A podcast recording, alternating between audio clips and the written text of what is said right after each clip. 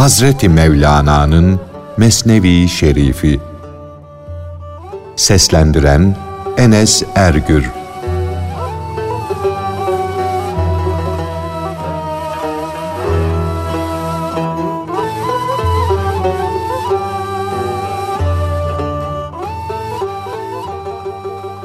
İblisin namaz vakti geldi kalk diye Muaviye'yi uyandırması.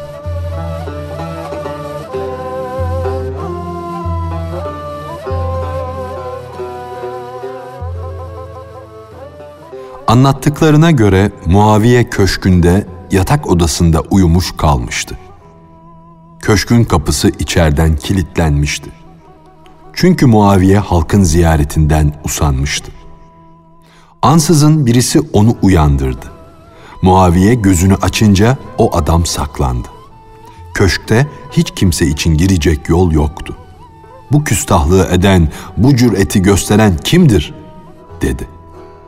O saklanan kişiyi bulmak için etrafı dolaştı, her tarafı aradı. Kapının ardında bir adam gördü. Perdenin arkasına girmiş, yüzünü gizlemişti. Muaviye, "Hey, sen kimsin? Adın nedir?" diye sordu. O adam da, "Açıkça söyleyeyim, adım Kötü İblis." dedi. Muaviye, "Ne diye bu köşke geldin? Ne diye beni uyandırdın? Doğru söyle." Ters söyleme. İblis, namaz vakti geldi dedi. Hemen mescide gitmen gerek. Hz. Mustafa sallallahu aleyhi ve sellem derin manalı bir hadislerinde vaktini geçirmeden acele ediniz, ibadetinizi yapınız diye buyurdu. Muaviye, hayır, hayır dedi. Maksadın bu değildir.'' Sen beni hayırlı yola götürmek istemezsin.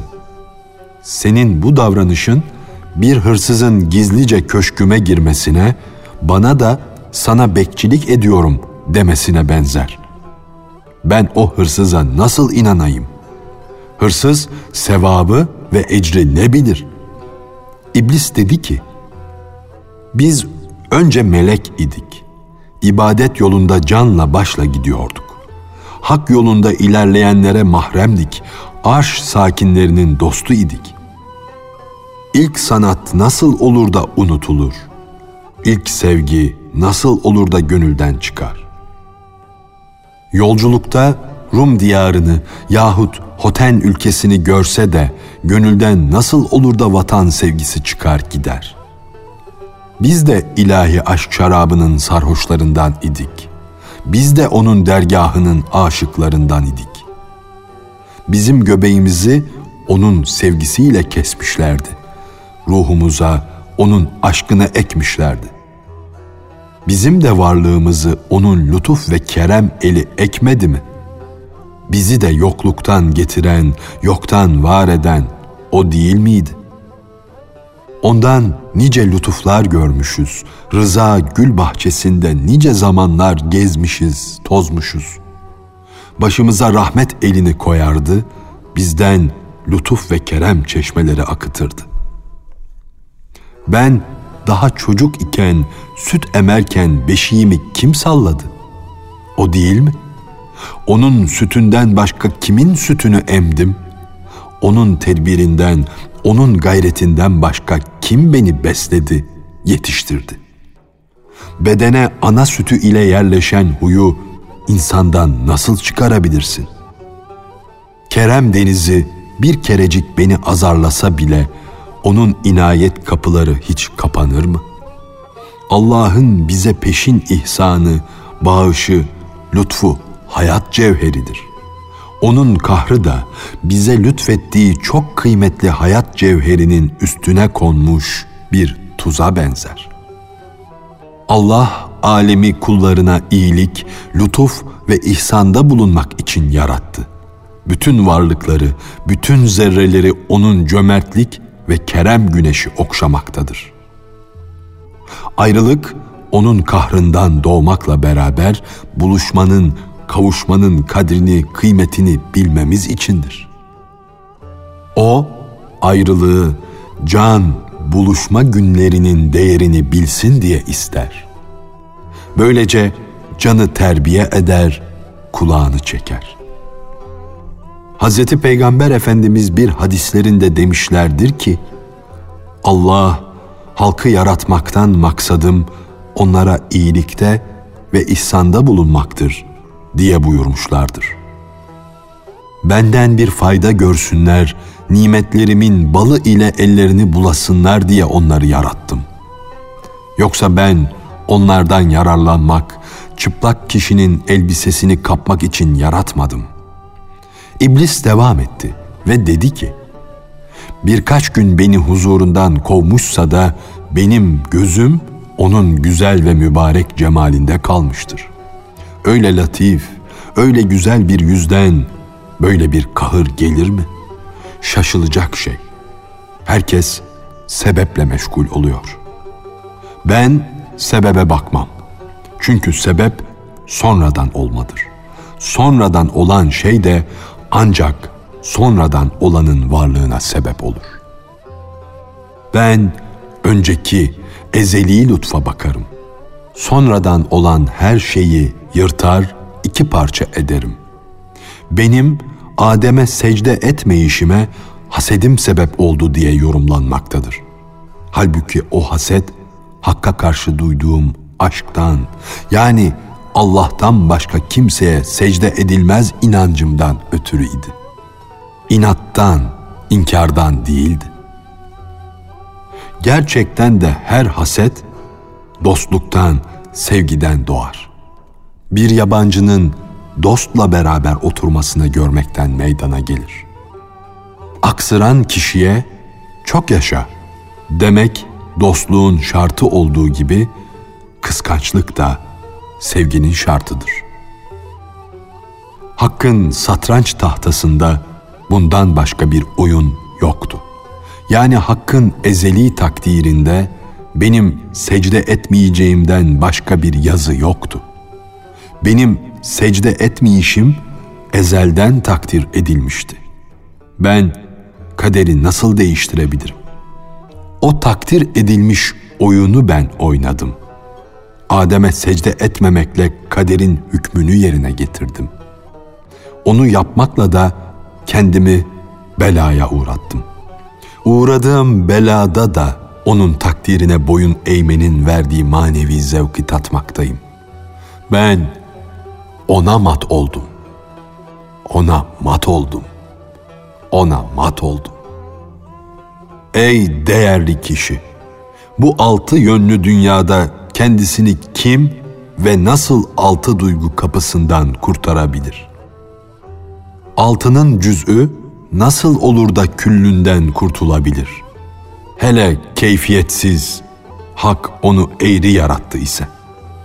Bu altı yönde yani imkan aleminde bulunan kimse ateşler içinde kalmış demektir. Ancak onu altı yönü yaratan Allah kurtarır. Hakikatte küfür de iman da onun el örgüsüdür. Yani sanat eseridir, onundur. Muaviye iblise dedi ki, bu söylediklerin doğrudur. Fakat bunlardan senin payın eksiktir. Yani senin hidayet nasibin yok. Sen benim gibi yüz binlerce insanın yolunu vurmuş, çukur kazmış, gönül hazinelerine girmiş, imanlarını çalmışsın. Sen ateş ve neft gibisin. Yakmaman için çare yoktur. Senin elinden elbisesi yırtılmamış, yani senin şerrine uğramamış kim vardır? Ey ateşten yaratılmış olan iblis, senin tabiatın, huyun yakmak, yandırmaktır. Senin bir şeyi yakmamana çare yoktur. Allah seni can yakıcı bütün hırsızların ustası kılmıştır. İşte lanet budur. Sen Allah ile yüz yüze konuştun, onun hitabını işittin. Ey insanlık düşmanı! Senin hilene karşı ben kim olabilirim? Senin marifetlerin ıslık sesi gibidir. Kuşların seslerine benzer. Fakat kuşları avlar, yakalatır. O ses yüz binlerce kuşun yolunu vurmuştur. Kuş o sese bildik, tanıdık sesidir diye gelmiş, aldanmıştır. Kuş avcının taklit sesini havada uçarken işitir, yere iner, ökseye tutulur. Nuh'un kavmi senin hilenden ağlayıp feryat eder. Onların senin yüzünden gönülleri, yanmış göğüsleri paramparça olmuştur. Dünyada at kavmine rüzgarı sen yolladın da onları azaba, kederlere düşürdün. Lut kavminin başına senin yüzünden taş yağdı. Senin yüzünden kara suyun içinde dalgalar yuttular. Ey binlerce fitneler koparan iblis! Nemrud'un beyni de senin yüzünden döküldü, dağıldı. Zeki ve filozof olan Firavun'un aklı senin yüzünden körleşti, hiçbir şey anlamaz oldu. Ebu Leheb senin yüzünden bir işe yaramaz oldu. Ebul Hikem de senin yüzünden Ebu Cehil kesildi. Ey bu hile satrancında yağ dolunmak için yüz binlerce üstadı mat eden iblis. Ey zor oyunlarla yürekler yakan ve gönlüne merhamet gelmeyen, acıma nedir bilmeyen şeytan. Sen hile denizisin, insanlar da bir katreden ibaret. Sen dağ gibisin, gönülleri saf kişilerse birer zerre. Ey düşmanlık edip duran, hilenden kim kurtulabilir? Kurtulan ancak Allah'ın koruduğu kişidir. Nice kutlu yıldız senin yüzünden yanmış, yakılmış, nice ordu, nice topluluk senin yüzünden dağılıp gitmiştir. İblis Muaviye'ye dedi ki, bu düğümü çöz, açık konuşalım. Ben kalp akça ile geçer akçanın mihengiyim. Ezelden iyi ve kötü yazılanlar benim vasıtamla meydana çıkar. Ben iyi olanlara bir şey yapamam. Kötü olanları azdırır, cehenneme kadar yollarım. Allah beni arslan ile köpekliğin, geçer akçe ile kalp akçanın imtihanına sebep kıldı. Ben kalp akçanın yüzünü nasıl karartırım? Ben bir sarrafım. Akçanın değerini bildiririm. Kıymetsiz ve kalp olduğunu meydana koyarım. Ben iyilere kılavuzluk ederim. Ancak kurumuş dalları keserim. Niçin ben insanların önüne hile otları koyarım? Onların insan mı, hayvan mı olduklarını anlamak, hayvansa hangi hayvan cinsinden bulunduğunun belli olması içindir. Kurt bir ceylan yavrusu doğurursa, onun kurt yahut ceylan olduğunda şüpheye düşünür. Önüne sen onun ot ile kemiği koy. Bakalım yemek için o hangisine doğru eğilecek? Eğer o kemiğe doğru eğilirse bil ki kurttur. Yok, ota meylederse şüphe yok ki ceylan cinsindendir. Allah'ın kahrı, lütfu birbirine eş olursa bu dünyada her ikisinden de hayır ve şer doğar. Sen ot ve kemiği yani nefsin gıdası ile ruhun gıdasını önlerine koy. Eğer o insan nefsin gıdasını ararsa zavallı ve aşağı bir varlıktır. Eğer ruhun gıdasını isterse üstündür, baş tacıdır. Eğer o tene, bedene hizmet ederse eşektir. Aksine eğer o can denizine dalarsa orada inci bulur. Gerçi hayır ve şer birbirine zıt düşmüşlerdir. Birbirlerine aykırıdırlar. Fakat her ikisi de bir iştedir. İlahi bir emirle işlerini yapmaktadırlar. Yani hayır işleyenler de, şer peşinde koşanlar da hakkın ezeli iradesiyle o işi yapmaktadırlar. Peygamberler halka Allah'a kulluğu, iyiliği, insanlığı öğretirler, arz ederler. Düşmanlar yani şeytanlar ise insanlara hiddeti, şehveti, şöhreti, kötülükleri tavsiyede bulunurlar. Ben iyi bir kimseyi nasıl kötüleştirebilirim?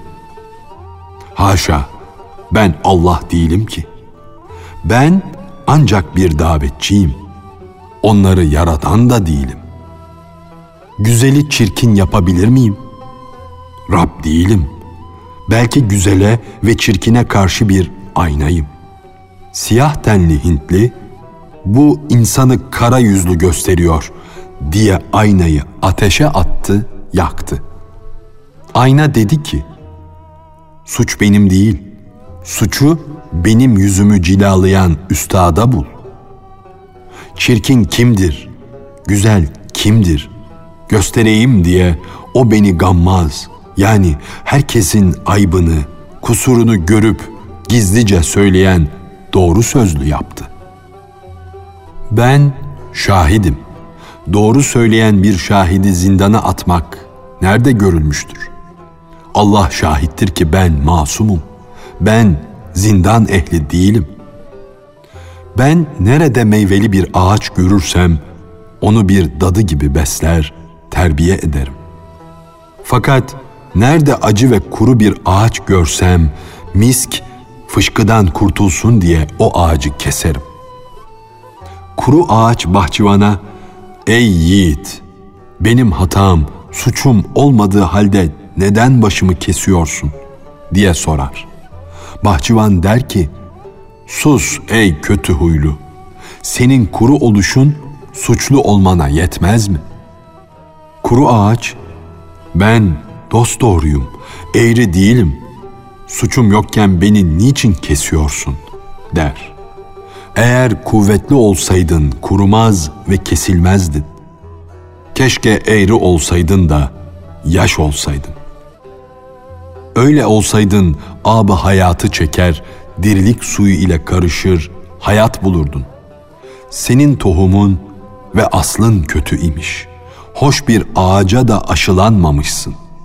Kötü ve acı bir ağaca hoş bir ağaç dalı aşılanırsa o hoşluk o kötü ağacın tabiatını etkiler, onu güzelleştirir. Muaviye şeytana dedi ki, Ey yol vurucu, delil getirme. Beni kandırmaya yol bulamazsın, boş yere yol arama. Sen bir hırsızsın, yol vurucusun. Ben de garip bir tacirim. Senin öteden beriden çalıp getirdiğin giyecekleri ben nasıl alabilirim? Kötü niyetle, kafirlikle benim eşyamın etrafında dolaşma. Sen hiç kimsenin malına hayırlı bir müşteri olamazsın. Dolandırıcı müşteri olamaz. Müşteri gibi görünse bile bu hileden, düzenden ibarettir. Kim bilir bu hasetçi ne gibi hileler düşünüyor. Allah'ım bu düşmanın elinden bizi kurtar. Feryadımıza yetiş.'' Bir kere daha bana üfürür, beni bir kere daha efsunlarsa bu yol kesici benim giyeceğimi kapar gider. Şeytanın bu sözleri bacalardan çıkan duman gibidir. Allah'ım elimden tut. Yoksa kilimim kararacak, yani kalbim kapkara olacak. Ben bir delil getirmekte şeytana üst olamam. Çünkü o yüksek ve alçak herkesin fitnesidir. Hazreti Adem ki allemel esma beyi idi. Yani meleklere eşyanın adlarını öğretmişti. O bile şimşek gibi koşan bu iblis köpeğinin koşusuna karşı yaya kalmıştı. Şeytan Adem'i cennetten yeryüzüne attı da Adem Simak yıldızının burcundaki balık gibi onun oltasına takılıp kaldı. Adem aleyhisselam çaresiz kaldı da Ya Rabbi biz nefsimize zulmettik diye ağladı. Gerçekten de şeytanın hilesine, düzenine nihayet yoktur. Onun her sözünde bir şer vardır. Her sözünde yüz binlerce sihir gizlidir. Bir anda erkeklerin mertliğini, erkekliğini bağlar, faziletlerini unutturur. Onları nefislerinin esiri yapar. Kadında ve erkekte türlü arzular uyandırır. Ey halkı yakıp yandıran fitneci iblis! Niçin beni uyandırdın? Doğru söyle. Şeytan dedi ki, kötü zan sahibi olan kişi yüz nişanı, yüz belirtisi de olsa doğruyu dinlemez. Hayale kapılan bir gönüle gerçeği belirtmek için delil getirsen de hayali artar. Doğru söz o gönülde illet, hastalık haline gelir. Gazinin kılıcı hırsıza hırsızlık aleti olur. Böyle bir kişiye verilecek cevap susmaktan ibarettir. Ahmakla konuşmak deliliktir. Ey saf kişi! Benim şerrimden ne diye Allah'a yalvarıyorsun, ağlayıp sızlanıyorsun? Sen o alçak nefsinin elinden, şerrinden ağla, inle. Sen oburluk eder, fazla helva yersin, rahatsız olursun. Bedeninde çıbanlar çıkar, sıtmaya tutulursun, sağlığın bozulur. Sonra tutar hastalığından ötürü günahı olmadığı halde şeytana lanet edersin.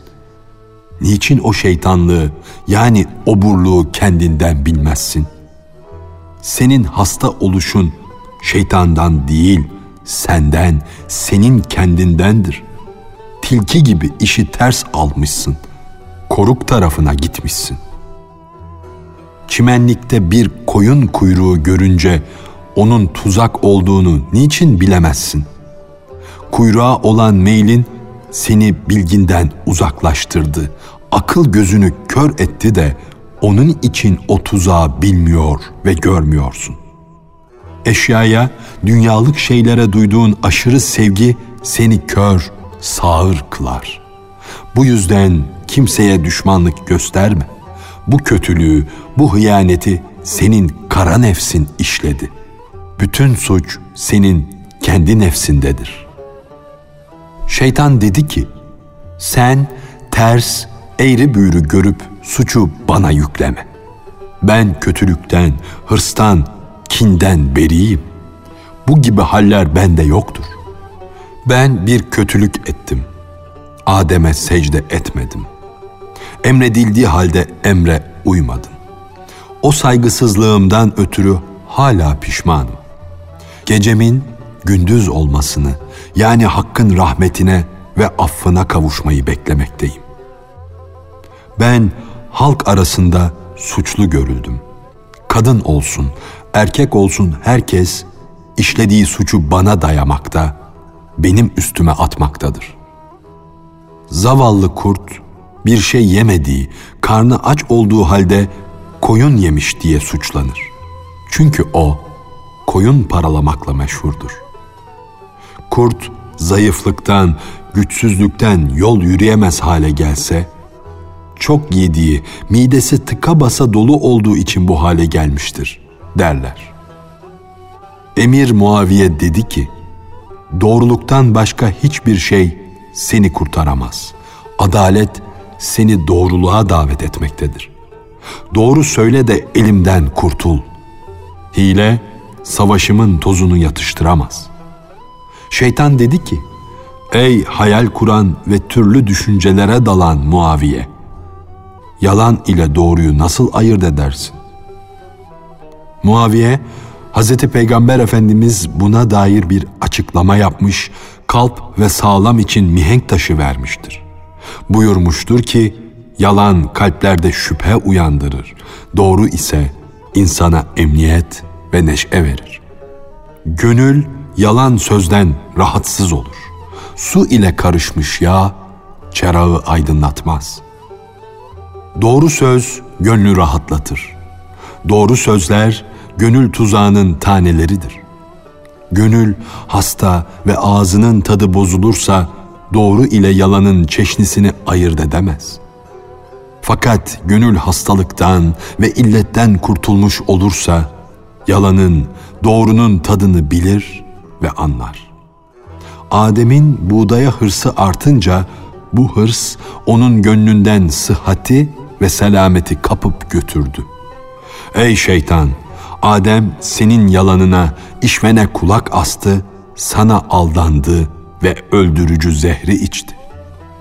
Hz. Adem o sırada buğdayı akrepten yani yenmesi istenmeyen buğdayın kendisi için akrep gibi zehirli olduğunu ayırt edemedi. Çünkü hevesinin, isteğinin sarhoşu olanın ayırt etme duygusu kalmaz. Halk isteklerinin, heveslerinin, arzularının sarhoşudur. Her kim kendini heva ve hevesine uymaktan kurtarırsa, kendi gözünü ilahi sırlara aşina kılar. Nihayet Emir Muaviye şeytana dedi ki, Ey azgın şeytan! Sen uyanıklığın düşmanı olduğun halde beni neden uyandırdın? Sen afyon gibisin, uyku getirirsin. Sen şarap gibisin, insanı sarhoş eder, aklını da, bilgisini de giderirsin, yok edersin. Ben seni bağlatır, çarmıha gerdiririm. Hadi doğruyu söyle.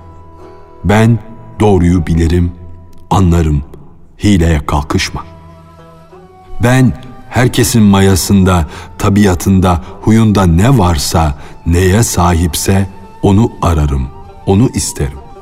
Ben sirkeden şekerlik, korkak bir kişiden yiğitlik, askerlik beklemem.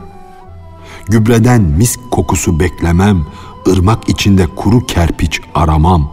Ben kötülük peşinde, şer peşinde koşan şeytandan beni hayır için uyandıracağını ummam, beklemem. İblis hilelerle, yalanlarla dolu birçok sözler söyledi. Ama Emir Muaviye sabretti, dayandı, o sözleri dinlemedi. İblis sözü ağzının içinde geveleyerek dedi ki, Ey Emir Muaviye, ben seni şunun için uyandırdım. Devletin bile kadrini yücelten ve peygamberin varisi olan imamın ardında cemaatle kılınan namaza yetişesin. Namaz vaktini kaçırsaydın üzüntüden bu cihan gözüne kapkaranlık görünürdü. Ummadığın bu halden, bu dert yüzünden gözlerin iki su tulumu olacaktı da gözyaşları dökecekti. Herkes yaptığı ibadetten, kulluktan manevi zevk alır da o zevkten uzak kalmak istemez. Buna bir an bile sabredemez. Namaz vaktinde cemaate yetişemeyenlerin duydukları o üzüntü, o dertli ah ediş yüzlerce namaza bedeldir. Nerede o namaz, nerede o yanış ve yalvarıştaki tesir? Bunun üzerine şeytan, ey cömert emir, artık hilemi ortaya koymam gerek. Hilemi açıkça söylemeliyim. Eğer namazın geçseydi, o vakit içinden, gönül derdinden ah edecektin, feryat edecektin. Senin o sızlanman, o feryadın, o yalvarışın yüzlerce zikri, yüzlerce namazı geride bırakacaktı. İçten gelecek böyle bir ahın hicapları yakmasın diye korktum da seni onun için uyandırdım. Öyle yakıcı bir ah etmeyesin, o aha bir yol bulmayasın diye düşündüm. Ben hasetçiyim. İşte böyle bir hasette bulundum. Ben insanların düşmanıyım. İşim gücüm hile ile kinden ibarettir. Muaviye, işte şimdi doğru söyledin, dedi. Sözünde sadıksın. Senden ancak bu iş gelir. Sen buna layıksın. Sen bir örümceksin, sinek avlarsın, ey köpek. Ben sinek değilim, zahmet çekme. Ben ak doğanım, beni ancak padişah avlar. Örümcek benim çevremde nasıl ağ örebilir? Hadi yürü git. Gücün yettikçe sinek avla. Sinekleri ayran çanağına doğru çağır dur. Onları bal yönüne yani hayra çağırsan bile bu çağrış yalan olur. Çünkü sen hep ayrana yani şerre çağırırsın. Senin beni uyandırışın aslında uykunun ta kendisiydi. Senin bana kurtuluş gemisi gibi gösterdiğin şey de girdabın yani boğulup gitmenin ta kendisiydi. Sen beni daha iyi, daha büyük bir hayırdan uzaklaştırmak için küçük bir hayra çağırdın.